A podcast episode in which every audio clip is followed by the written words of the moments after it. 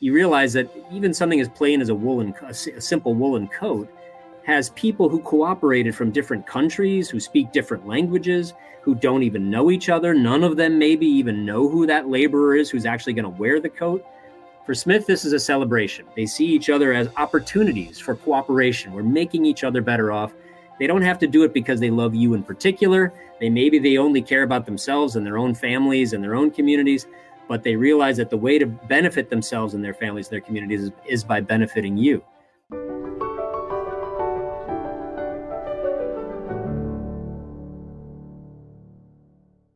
Hello and welcome again to the Essential Scholars Podcast. I'm Rosemarie Fike, and joining me on today's episode is Jim Otteson, the author of our Essential Adam Smith book. James Otteson is the John T. Ryan Jr. Professor of Business Ethics and the Rex and Alice A. Martin Faculty Director of the Notre Dame Deloitte Center for Ethical Leadership in the Mendoza College of Business at the University of Notre Dame.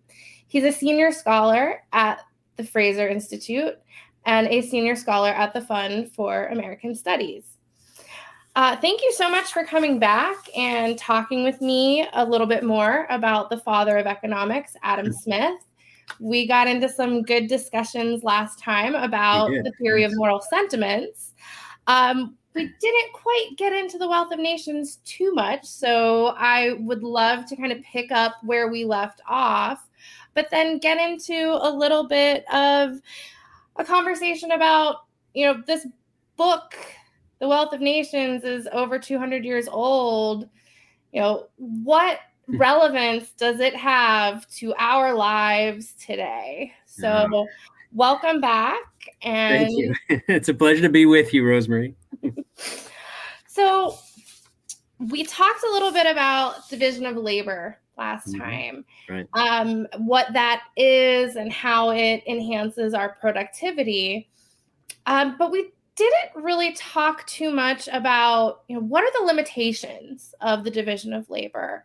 What are are there any limitations to the wealth that we can create under division of labor? What might be some of the problems if we take division of labor too far? I know that was something that Marx was concerned about. I believe Adam Smith himself had some thoughts about extensive division of labor. So I'd just love to hear a little bit about those limitations. Sure. Yeah. So just to summarize what we talked about last time. So, yeah, he does seem to think that this division of labor captures an important part about why some places are getting wealthier and other places are not. And by the way, that really is for him the thing that needs to be explained. I mean, you know, the book's called An Inquiry into the Nature and Causes of the Wealth of Nations. So what really is true wealth and what causes increases in wealth. But I just wanted to note that it's not an inquiry into the nature and causes of the poverty of nations. So he doesn't think a book needs to be written about why some places are poor. In fact, that seems for him to be the natural state of things. All you have to do to be poor is literally nothing. If you do nothing at all, you will be poor. If nobody's doing anything in your society, you will be poor. It's wealth that needs all of the explanation. That's all that for him is so interesting. So the key to that, or at least a central part of that, is this division of labor. If we allow for the division of labor, this leads to increasing production. Increasing production, other things being held equal, leads to decreasing prices. Decreasing prices means more and more people can afford it, which the good or service. So that means that the standard of living goes up, overall goes up. So that's sort of the story of the Wealth of Nations. But there is a lot sort of built into that. One part of it is that you need the public social institutions that enable division of labor, which will require, among other things, you know, protection for private property, et cetera, markets in which people can offer to buy and sell, and they can trade and negotiate. All of those things are assumed in that. But just focusing on that division of labor part of it. So, you know, he thinks your question was, is there a limit? Well, you asked about two different kinds of limits. Yes. One was, is there a limit to how much wealth we can create? And the other one is, is there a limit, or maybe are there some concerns about extreme division of labor? You know, the first one, is there a limit to how much wealth we can create? I think I'm going to be a little Smithian rather than Smith's own words, because, you know, too much wealth was not something that anybody in the 18th century even imagined could be a problem, because the problem was poverty. It wasn't that there wasn't enough wealth. So, but the Smithian argument, and maybe we'll get a chance to talk a little bit more about sort of the mechanism of it, but the Smithian argument, I think, would suggest that maybe there is some theoretical limit to the amount of wealth that can be created, but it's indefinitely high. In other words, we can't foresee it. It's way beyond the horizon. So, so we can continue for the foreseeable and maybe indefinitely into the future to increase wealth and just continue to increase wealth. And I think, you know, the last 240 years since that book was written, the increase in wealth worldwide is something that even Adam Smith could not have even comprehended, the increase in real wealth. But he did worry about, and so you raise a good question about the division of labor. Are there any dangers or worries about that? And you're right, Marx is worried about that as well. Marx comes in the next century, in the 19th century, but Marx was a reader of Smith. He even read at least some of the Wealth of Nations. But Smith's worry was, he says, suppose you have a person who's doing the same operation over and over again, basically all day long, it's all he ever does. So if you think about this pin factory example, you know, you're one of the people who's in the factory making pins. What are you doing? You're putting the head on a pin, and you're doing it all day long, over and over again, every day. What Smith thought was a danger was a worry was that we could lose the power of thinking creatively. We could lose some of the cognitive abilities we otherwise might have, because all we're doing, we're sort of reducing all of our mental activity and maybe even our physical activity to one tiny, narrow range of things.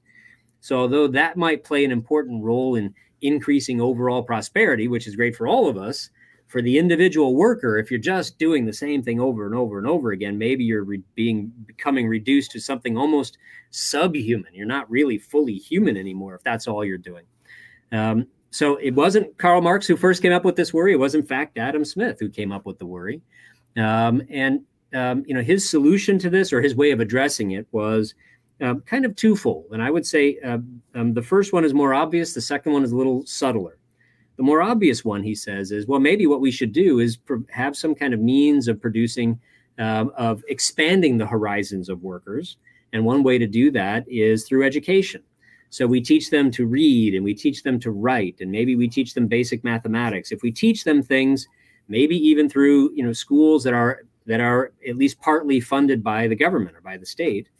So what we might think of today as public schooling, what that can do is it can counteract some of the narrowing effects of doing the same operation over and over again. So in your day job, you know, maybe you're going to just put the head of a head on a pin over and over again. But if you have some education, then that at least opens up the possibility, the option of, you know, reading some books and expanding your mind a little bit. So that was, I think, the more obvious and direct way he thought about addressing that. But there was a subtler way, which I don't think gets as much attention among people who study Adam Smith. And that was, he thought that if you had what he called a liberal plan for society, that's his term, liberal plan. In the liberal plan for society, one of the things you have is you allow people to move into different social circles. In other words, we don't have a rigid class system of society where, you know, if your father was a blacksmith, then you're a blacksmith, or your mother was a dressmaker or did dishes or whatever, then that's what you're going to do. And there's no chance for anything else. In a liberal society, you can allow people to try different things. And that was extremely important to Smith for not only allowing people to sort of discover their different geniuses, as he called them. You know, what are you really good at? What kind of value can you as a unique individual provide to society or provide to other people? But what it also did was gave you a little bit of protection against this kind of mind-numbing effect of doing the same thing over and over again. Because if you're in a job where you're feeling yourself becoming mind-numbingly bored and constricted, well, in a liberal society, along the lines, you know, of connected with liberty, that's where he gets this term liberal, you can quit. You can go somewhere else. You can say, no, thanks. I don't want that job. I want to try something else. And if you have the ability to say no thanks and go somewhere else, then that puts immediately, that helps to equalize the leverage between you and your company or between you and your employer. because your employer wants to keep you. Employers need employees, and they want to keep you. If you're a good employee, they're going to want to keep you. So that's going to give you an ability to either leave, to find a new place, it's a new location, to apply your skills, apply your abilities that's more suited to your abilities. Or it can, if you stay there, it gives your employer an incentive to maybe change things a little bit for you, maybe change up your job a little bit, maybe increase, have a rotation. So you go from one task to a different task, you do one task for a while and then you go to a different one or something. Experiment with different things. So that's a more subtle way that Smith thinks that that what he calls a liberal society might be able to help with the potential dangers of division of labor. But he does think those dangers are real. Not to mention, if I'm working a job under the division of labor, I might be earning higher wages and might not have to work all day. I might actually have some free time to take up a hobby. So there are other ways I can expand my mind outside of my, working at the pin factory. Right. And that's not the only thing. It's not literally the only thing you would ever do. And the wealthier you become and the wealthier society becomes, the more of these other options that are available to you and to others, the more of them become real possibilities for you. So your horizons do expand. So I want to talk a little bit about some of the more modern challenges that I hear some of my students raise with regards to division of labor. Yeah. One thing is, under the division of labor, we become really highly specialized, and which means I know a lot about something specific. But I don't know how to do the things that I would actually need to take care of, like my pure survival.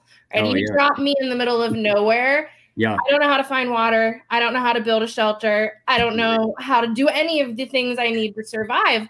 I rely on so many other people to keep myself alive. Yeah. And if we think about that, on a national level, right, we have nations that were concerned with being, energy self-sufficient or, looking for ways to kind of reduce the division of labor in certain markets. What would Smith say, or what would a Smithian have to say about these things? It's a great question. And in fact, sometimes I think, nothing is new under the sun, because exactly these worries were being discussed in the 18th century, too.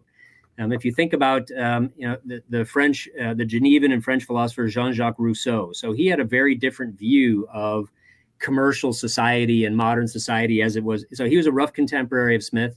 They knew of each other. It's possible they met. We're not sure whether they actually met, but they certainly knew of each other. But Rousseau had the idea that that true freedom comes from being completely self-sufficient. So in other words, I'm only really free if I'm able to, I can personally make all of the things that I need, and I don't need or even want anything beyond what I'm able to actually provide to create. That's true freedom, this kind of total self-sufficiency, total independence.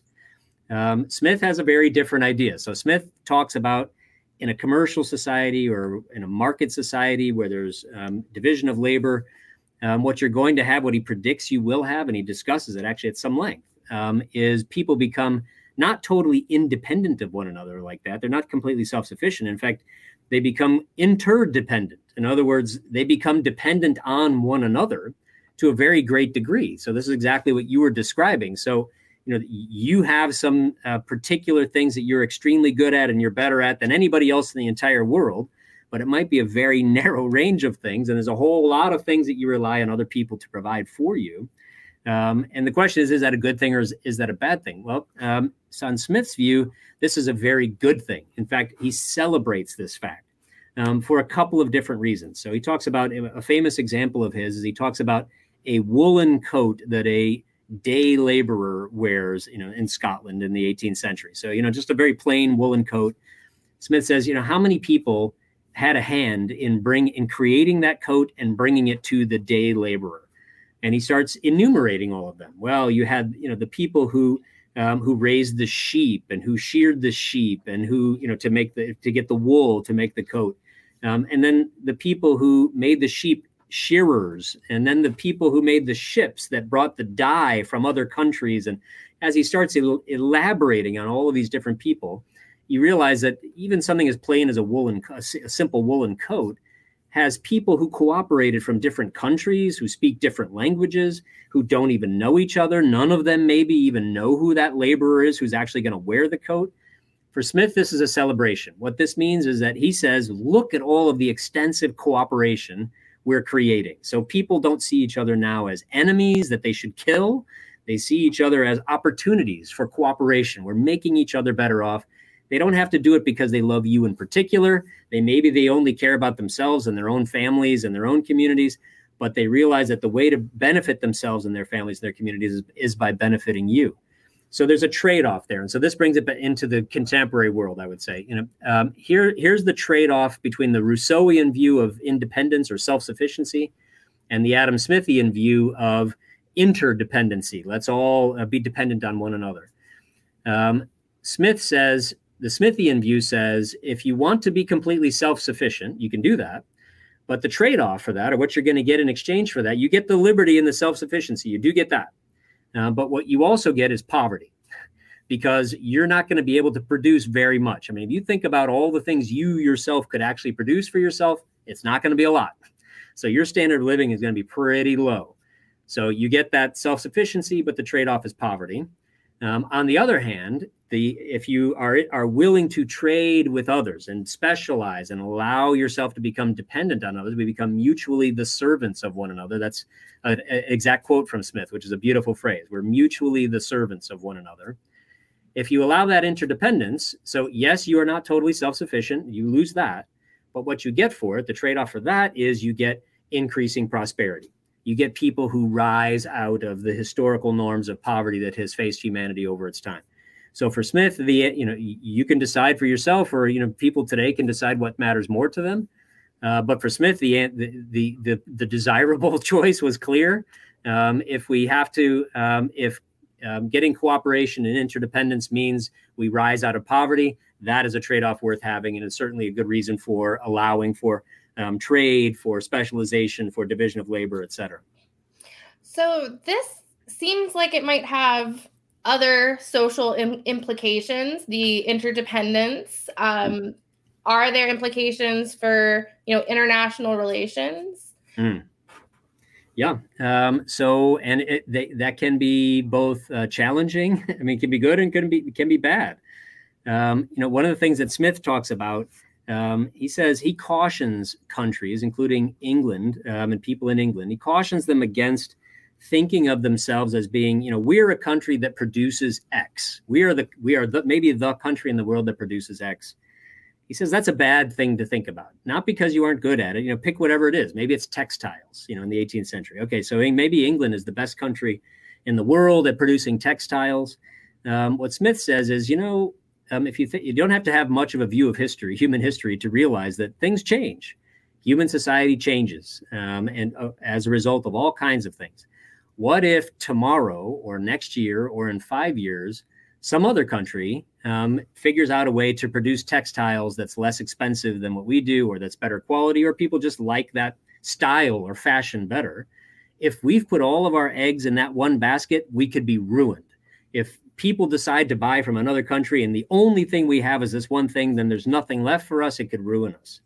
Smith says it's a much better idea, just thinking even kind of self-interestedly, much better idea to allow the people of your country to run lots of different experiments.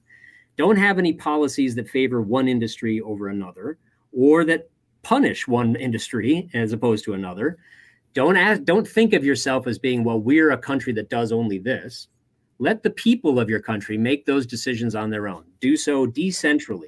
Start businesses and let them fail if they fail. And then let them start hundreds or thousands or tens of thousands or millions of businesses. Little goes, let people have a go. A lot of them will fail, that's true. But what you get for that is, yes, we're not all unified under a single kind of identity. That's true. We have to give up on that idea of, well, we're all, we all have one identity. We have to give up on that. But what we get for that is a much more robust society that can defend itself against lots of different shocks. If one business goes under because the market changes or whatever, that's okay, because we have 10 million others that are doing various different kinds of things. So, bringing it into the modern world, that would be the Smithian prescription. So don't have policies that favor a particular industry, let alone a particular company. Don't ever do that, because things change. And the minute you do that, the more of your hopes you pin on one, you're putting all of your eggs in this one little basket. Something changes, you get it wrong, you make a mistake, and boy, that can have disastrous effects, as opposed to let people try lots of different things. And then you have lots of different ways to hedge against changes that will happen in the future. But this sounds chaotic. This complicated process of, interconnected cooperation that nobody seems to be deliberately directing. Yeah. What's making it tick? Yeah. And it can be a little scary, can't it, if there's nobody in charge? So Smith has this, this is another way in which I think Smith was really ahead of his time. Smith has this this discussion of something he calls a man of system. Man of system is a person who, who looks at society and thinks, I can imagine an organization for society that would be beautiful, maybe even perfect. We had these people doing this and these people doing this, and we produced this and produced that. We didn't produce this. We didn't let people behave in these bad ways, et cetera.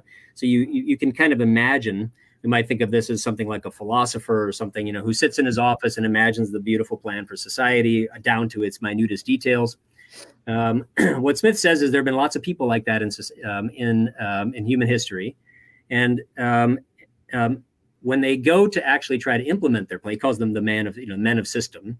When they try to implement their plan, what they soon will realize is that human society is orders of magnitude more complex than anything one person could possibly have come up with.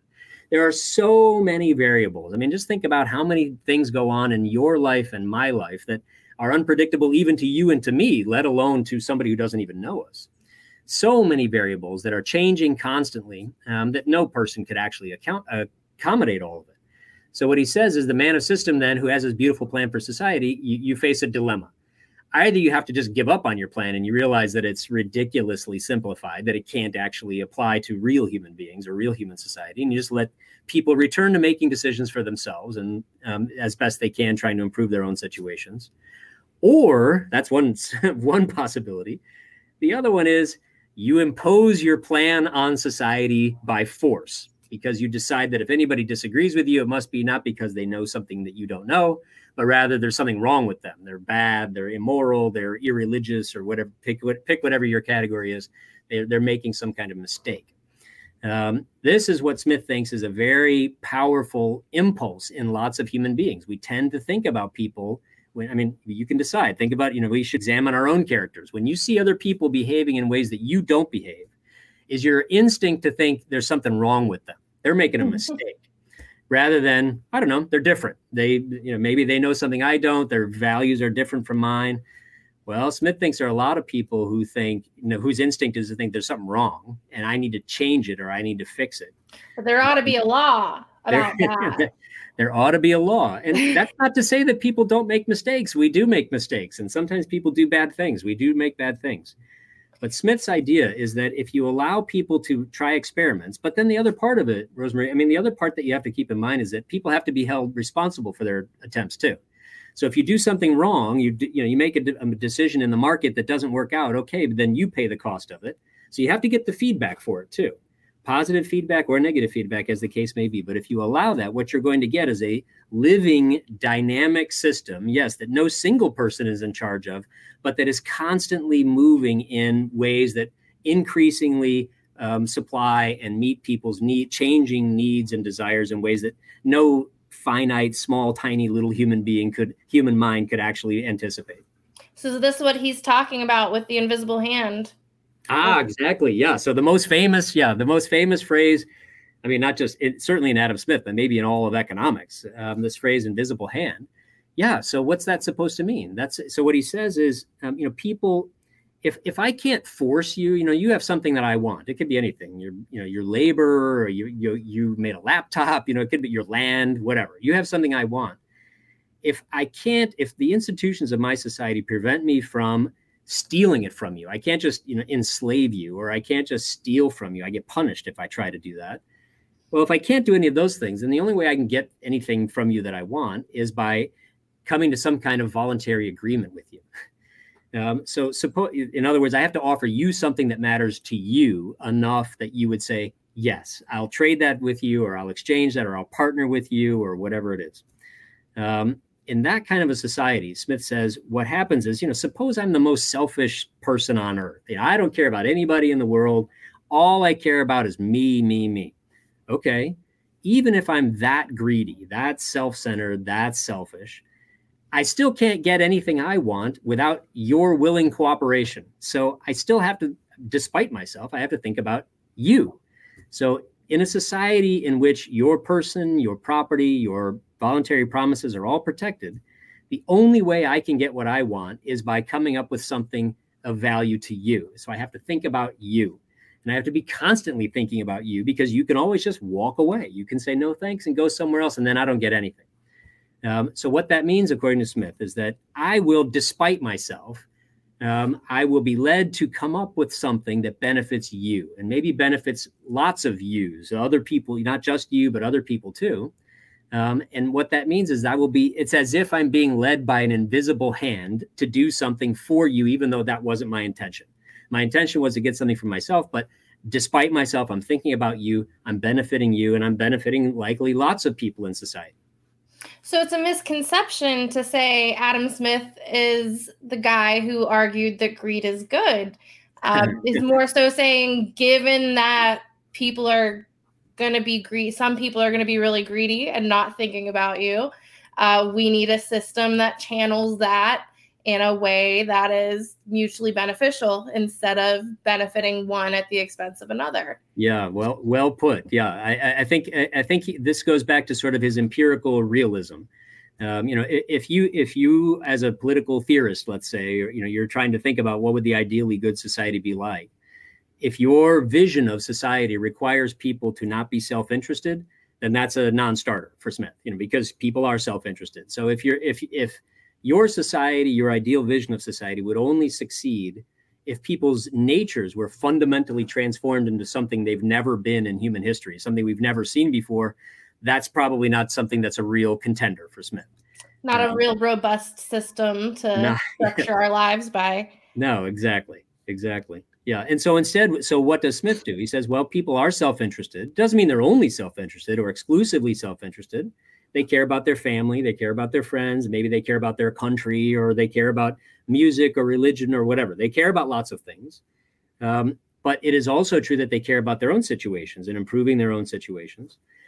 Given that, then it seems like what would be preferable, or what would be a good idea, is to figure out ways to capitalize, if you'll allow that term, capitalize on that fact by channeling it in directions that benefits not only those individuals, but everybody else too. And that's the sense in which the invisible hand can lead to people engaging in mutually beneficial, so mutually voluntary and mutually beneficial activities. Oh, there is one other thing about that, Rosemarie, if I could just add one other thing. So, you mentioned the greed is good. I was talking a second ago about, suppose I'm the greediest person on earth and all of that. Smith does also think that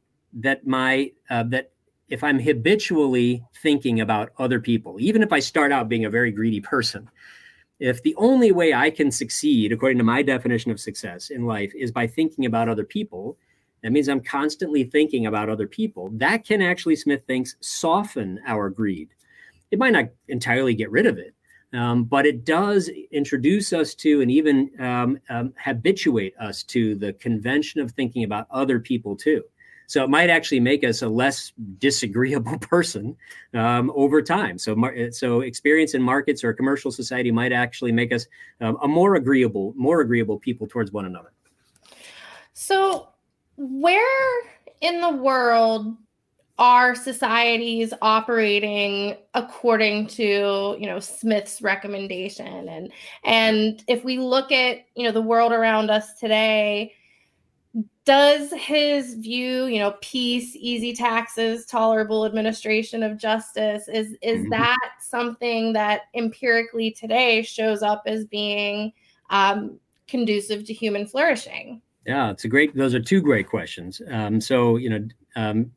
Has empirical evidence shown Smith to be right? Basically his predictions about this. If you have a government or a country, let's say, that whose government doesn't do much more than protect the what I call the three Ps of justice, people's persons, physical persons, their property and their possessions, doesn't do very much more than just that. If you have countries like that, how do they fare? How well do they do? And I think that, by the way, is an eminently Smithian question. I think Smith would say, yeah, that's how you should evaluate my prediction. So his predictions are that countries that do that are going to see increasing prosperity, basically no matter what else is the case. So whether they have a lot of natural resources or not, whether they have favorable geography or not, they're going to see increasing prosperity if that's what their governments do. And then countries that don't do those, basically no matter what else they do, they're not going to see the same level of increasing prosperity. So those are empirically verifiable suggestions. And so that's a great way to think about whether Smith was right or wrong. So your first question was, are there places in the world that sort of approximate this? And what I would say is, the Fraser Institute actually has a fantastic, and what I think is the best in the world, continually updated or annually updated ranking of countries that actually on the criteria of whether they approximate something like the Smithian system of government. So here's the way you could test it. Suppose you just take all the countries of the world, you rank them on how closely they approximate the Smithian ideal or how far away they are from that Smithian ideal. You rank them from 1 to N, whatever N is, the total number of countries. Then you have an interesting ranking. Okay, that's sort of, how Smithian are they? But then what you want to do is you want to compare that to, well, how are citizens faring in those countries? How are they doing? Are they doing well? Are they succeeding in life according to whatever metrics you're interested in? Is overall wealth increasing? Is liberty increasing? Are they having more opportunity to open businesses, et cetera, whatever the things are that might matter to you? So I think that's the way to test it. That gives you a way of answering sort of both of your questions. So the first question was, well, are there any, Smithian, or have there been any really Smithian countries? Well, there have been some countries that have approximated it to a much greater degree than other countries. So that they fall on something of a spectrum. You can imagine, the perfectly Smithian country and the perfectly anti-Smithian country. And most countries are somewhere on the spectrum. And then you can look at how well the citizens are faring in those individual countries and ideally over time. And the Fraser's Index, Economic Freedom of the World Index, has been doing exactly that and allows you to collect that data, about 160 or so countries now that we're able to get data on. And you can look at how it's doing. So, what are some of the countries that have approximated or more closely approximated the Smithian view? Well, the United States is one. Canada is another. Hong Kong has been one, although, things are changing in Hong Kong.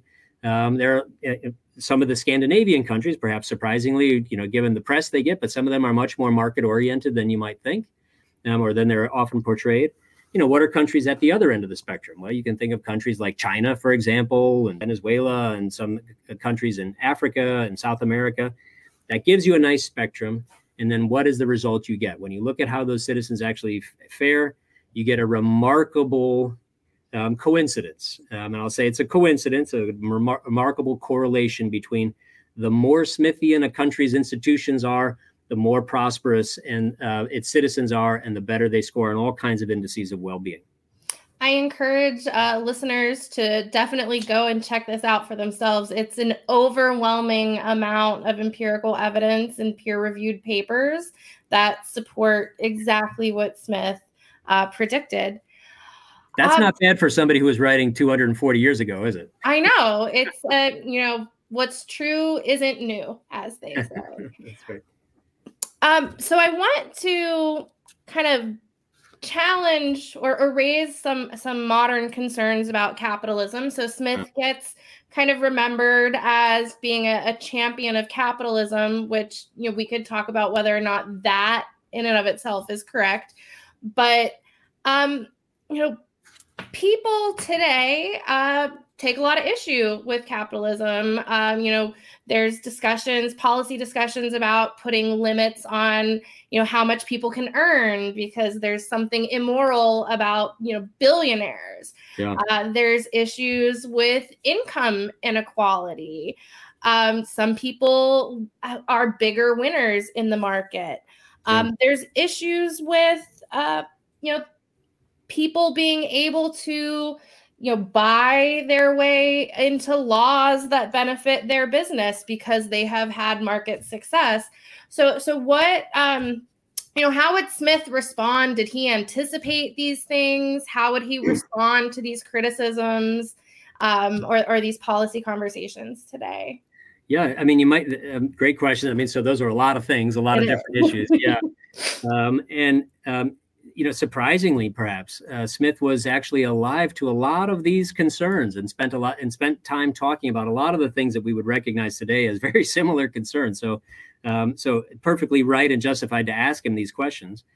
One general way to think about Smith's view about the set of institutions that he recommended. By the way, he never used the word capitalism. That word doesn't appear in the Wealth of Nations. He talks about capital and he talks about capitals, things you own. But he doesn't talk about capitalism. He calls it the obvious and simple system of natural liberty.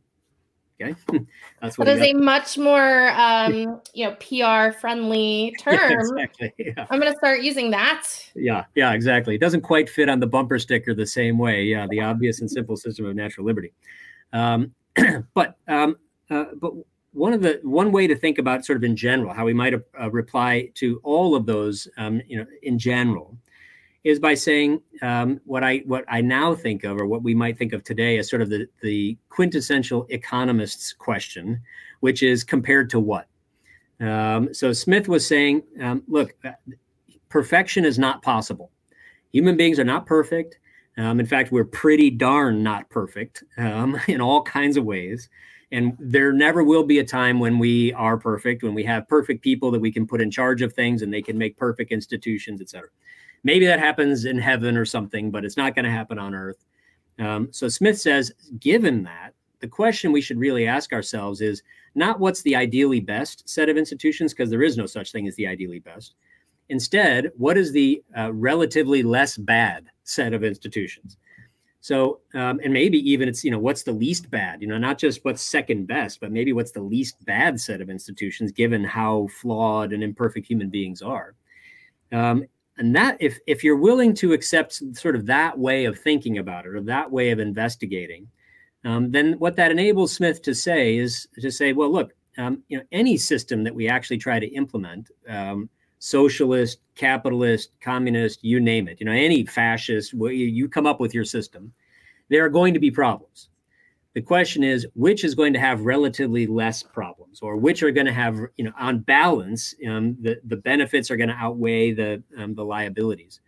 And that's where the defense for him of this obvious and simple system of natural liberty, that's what it really is. It's that, not that it's perfect, because it won't be perfect, not that there won't be any problems, there will be problems, but that in comparison to other kinds of systems, it fares relatively better. And maybe even the best that we've been able to come up with so far, even though it's far from perfect.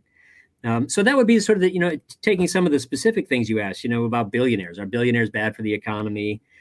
Should we worry about income inequality? Should we worry about people who have a lot of wealth being able to buy themselves various kinds of privileges or maybe immunities and from the law or something? Some of those things I think we would, might put under the category of cronyism rather than what we might think of as capitalism. But nevertheless, is it going to be possible that people, well, so first of all, will there be differences in wealth? Yes. Some people will have more money than others under Smith's system. Certainly true. Will some people use that money to engage in activities to buy themselves privileges and immunities that other people can't buy or can't afford? Yep, it's going to happen. But the question for Smith would be, has there ever been a society in which that wasn't the case? And his answer is no. There always is. That's going to happen.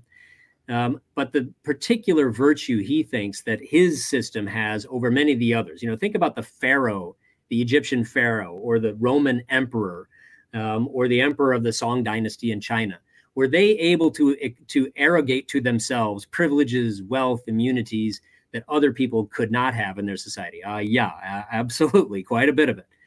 So what would make it different between the pharaoh and the emperor on the one hand and, you know, the billionaire of today?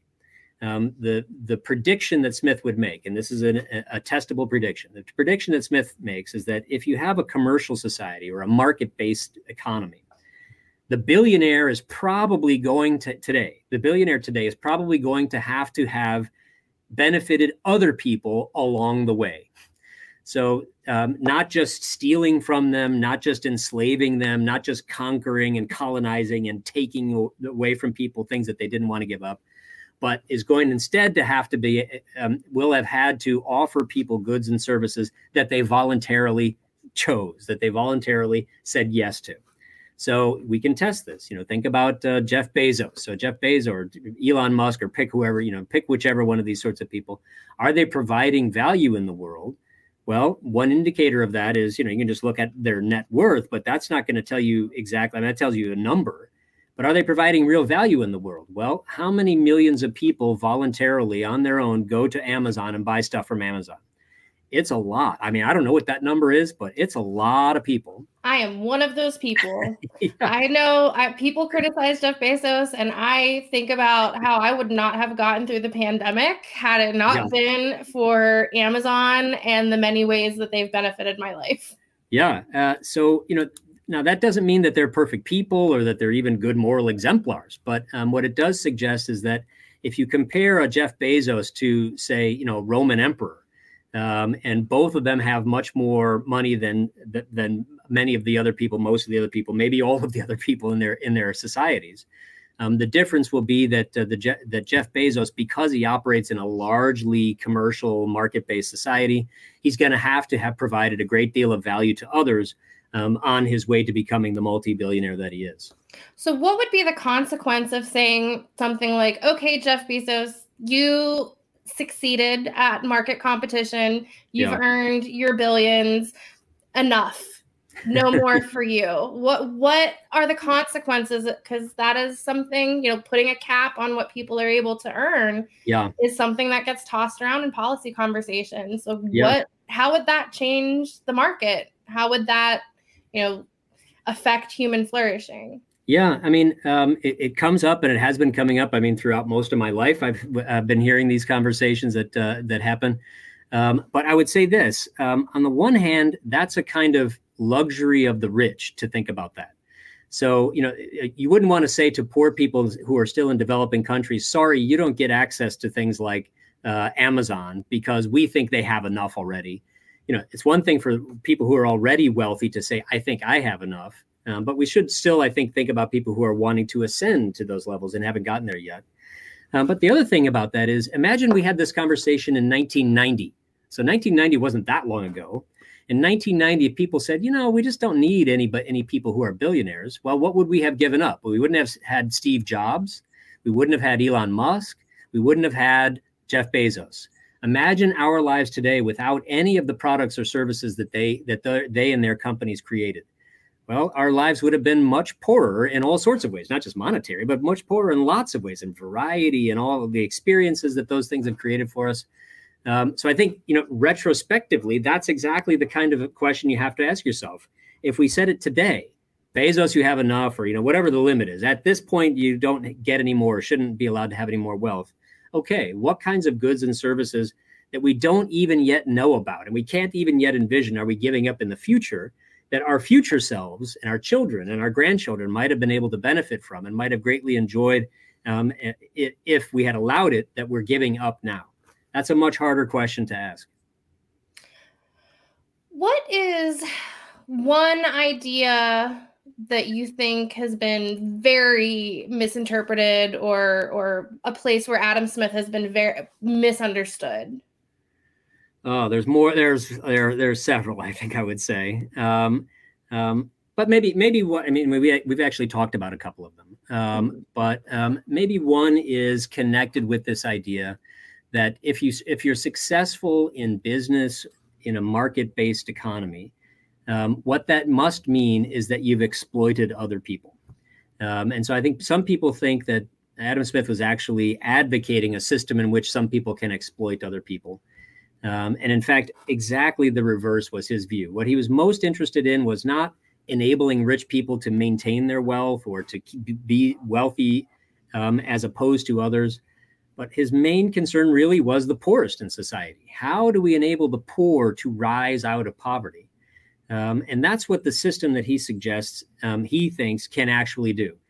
The pharaoh, the emperor, the king, they're going to get theirs no matter what. What he's really interested in is how can we elevate the status, the station of the least among us?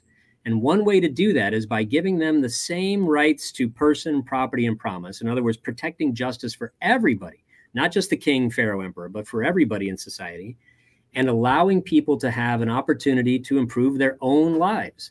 So not as wards of the state and not as, you know, people who are beholden to others, but as full human agents, moral agents with human dignity who have the opportunity and liberty and the means to improve their own lives. I think that's something that is lost in Smith's when people talk about Adam Smith, but I think it really in some ways that's the core of the moral mandate he sees.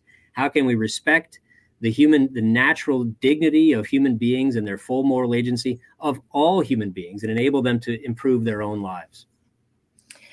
So at the end of the book, you give a great list of additional readings and resources for people who might be interested in learning more. Do you have any other websites, blogs, any other resources we can point listeners in the direction of? I think the first and best place to look is the Essential Scholars website for the Fraser Institute. The book on Adam Smith was, I was very privileged and honored to have been able to write it for Fraser Institute. But when we first were talking about that book, it was, it was envisioned to be one, and, maybe we'd have two or three of these books, one about Hayek maybe, and one about Smith, and maybe one or two other people. But it has grown in size and scope and depth, so that now I would say there's a veritable education in the entire history of economics and politics on the website. And so that's where I would point readers and viewers to it. The first place to look is all of those great books in the Essential Scholars list. I also know there's that Adam Smith Works website that I forget who came up. Is that Liberty Fund? That's Liberty Fund, yes. Yes, it has a great way of walking you through the pin factory and all of the benefits of the division of labor. So yeah. I often point my students in that direction as well. Yes. So before we end, is there any final point that you would like to put out there about Adam Smith, his message, and where we can go with it today? Yeah, thank you. This is what I would say. We live in a very polarized and divisive time. And we spend a lot of time, I think, sort of, defending our own camp or our own tribe against others, sometimes, no matter what. One of the great things about Adam Smith's work, and one of the things that I find inspiring about his approach to things, is that he wasn't interested in defending one particular party over another or one particular viewpoint over another. What he was genuinely interested in was, how do we improve people's lives? Can we figure out ways to enable people to lead flourishing lives of increasing opportunity, increasing prosperity, increasing meaning and purpose? And that, I think, was then, and it remains today, an inspiring motivation for studying things like economics and studying things like politics, not so that we can win the next election or that my side wins and your side loses, but rather, I think it reminds us to keep our eye on the real prize, which is improving human lives. And I think that's still that was inspiring about Smith in the 18th century. It remains inspiring about him today. It's one of those questions that has preoccupied my life and my work as well. So Thank you so much for joining us. And I look forward to speaking with you again soon, because you are also the author of The Essential David Hume. Yes, so I look forward to that too. Thank you. Thanks so much. You've been listening to Essential Scholars, a new podcast series that explores the ideas and insights of some of history's most influential thinkers. If you've enjoyed today's episode, please be sure to subscribe and head over to essentialscholars.org to learn more. See you next time.